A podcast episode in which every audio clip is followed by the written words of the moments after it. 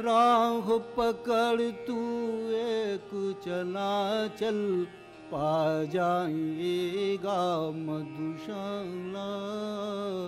पा जाएगा मधुशाला। ये आवाज़ थी श्री हरिवंश राय बच्चन की, अपनी महान कृति मधुशाला की कुछ पंक्तियाँ सुनाते हुए। मधुशाला वो कालजयी काव्य है जिसने बच्चन साहब को हिंदी साहित्य में एक अनुपम स्थान दिला दिया है। मधुशाला में भाषाई सुंदरता तो है ही, साथ ही जीवन दर्शन, यानी फिलोसफी वो भी कूट कूट कर भरा है। और वो आज भी उतना ही रिलेवेंट है जितना तब था जब मधुशाला लिखी गई थी।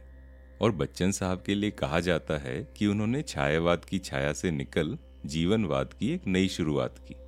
जैसा हमने पिछले एपिसोड में कहा था, मधुशाला एक तरह से एक नए युग की शुरुआत थी, जहाँ कविताओं की पुरानी परंपराओं से निकल एक सुबह की पहली बयार जैसा एहसास होता है।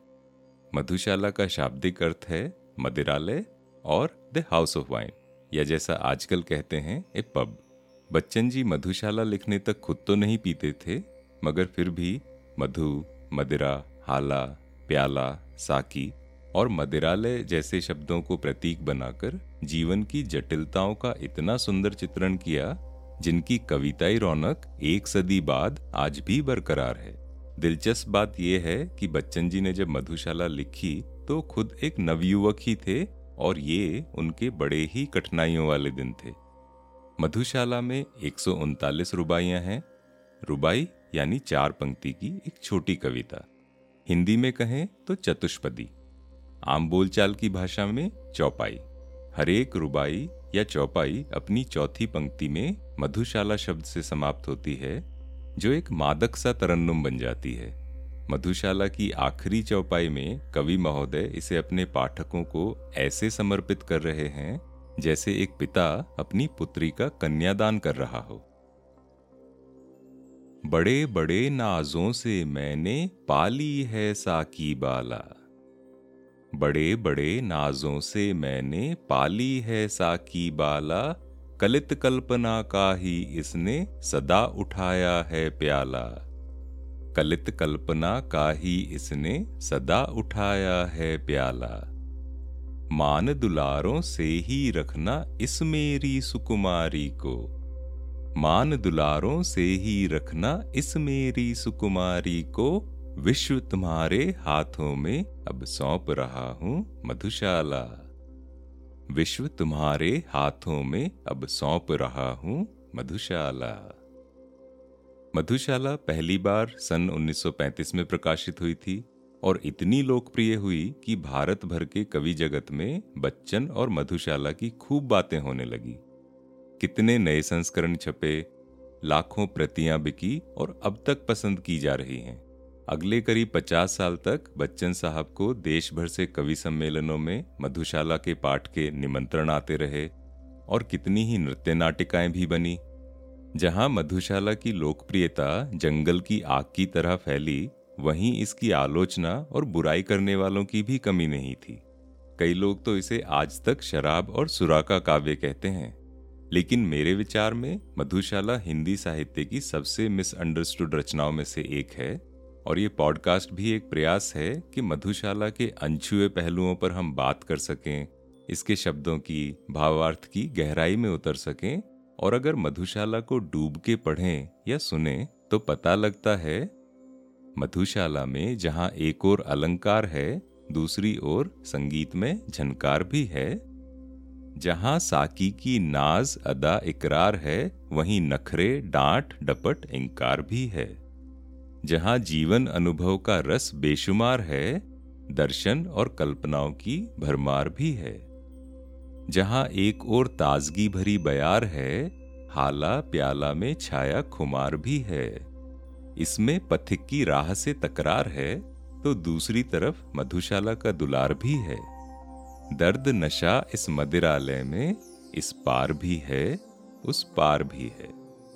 दर्द नशा इस मदिरालय में इस पार भी है, उस पार भी है।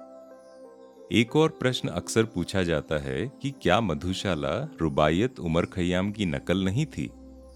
इसकी छोटी सी कहानी यह है कि बच्चन साहब खुद रुबायत उमर खयाम से प्रेरित थे और उन्होंने अपनी मधुशाला से पहले खयाम की मधुशाला के नाम से उनकी रुबाइयों का अनुवाद भी किया था। वो रुबायत को अपने प्राणों की पुकार कहते हैं और कहते हैं कि मैं जो कुछ भोग रहा था जी रहा था, जो कई वर्षों से मेरे अंदर घुमड़ रहा था, रुबायत ने उसे व्यक्त करने के प्रतीक दिए। लेकिन मधुशाला, बच्चन साहब की अपनी रचना, अपने अनुभवों और कल्पनाओं का निचोड़ थी। दर्द नशा है इस मदिरा का, विगत स्मृतियाँ साकी हैं। या फिर, फेनिल मदिरा है मत इसको, कह देना उर्का छाला। और देखा जाए तो खुद के भोगे अनुभवों के बिना मधुशाला का महल कहाँ खड़ा किया जा सकता था? बच्चन साहब खुद कहते हैं, यदि मैं बंदूक के रूपक का प्रयोग करूँ तो कहूँगा कि मेरी बंदूक भरी हुई थी, बड़ी ही जीवंत, सशक्त और लक्ष्यवेधी गोलियों से। लेकिन घोड़ा दबाना मैंने उमर खयाम से सीखा और ये कोई छोटी कला नहीं है। घोड़ा दबाए बिना भरी हुई बंदूक भी किस काम की? लेकिन अगर बंदूक ही खाली है तो घोड़ा दबा के क्या हासिल? तो सार ये है कि मधुशाला लिखने की प्रेरणा एक तो खयाम की रुबाइयों से आई और दूसरा उनके परिवार के इतिहास और उनके बुज़ुर्गों की धरती का भी उसमें बड़ा योगदान है।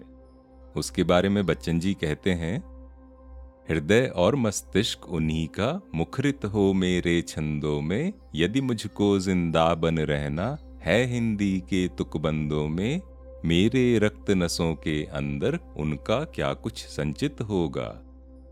हृदय और मस्तिष्क उन्हीं का मुखरित हो मेरे छंदों में। यदि मुझको ज़िंदा बन रहना है हिंदी के तुकबंदों में, मेरे रक्त नसों के अंदर उनका क्या कुछ संचित होगा? इसकी कहानी विस्तार से आगे कभी सुनाएँगे। मधुशाला के कुछ समय बाद ही मधुबाला और मधुकलश भी लिखी गई थी। जो उन्हीं अनुभवों और कल्पनाओं की अगली कड़ी जैसी थी। मधु शब्द पर इतनी सुंदर कविताएँ लिखने के लिए ही डॉक्टर बच्चन को हालावाद का पुरोधा भी कहा जाता है एज इन पायोनियर बाद में मधुशाला एक म्यूज़िक एल्बम के रूप में भी आई थी, जिसमें चुनिंदा बीस चतुष्पदियों को मन्ना डे ने जयदेव के संगीत के साथ बड़ी मधुरता और भावपूर्ण लय में गाया है। वहीं से तो अपना भी मधुशाला प्रेम शुरू हुआ था। इस एल्बम की पहली पंक्तियाँ खुद बच्चन साहब ने गाई थी, जो आपने शुरुआत में सुनी।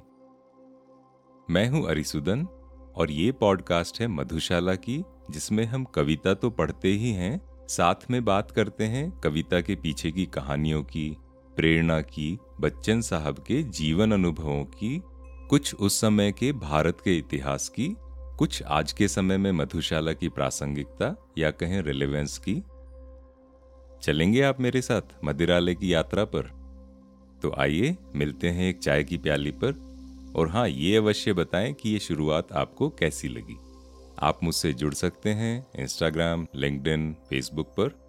तो अगले अंक तक स्वस्थ रहिए, सुरक्षित रहिए, प्रसन्न रहिए और चाय, कॉफ़ी पीते रहिए।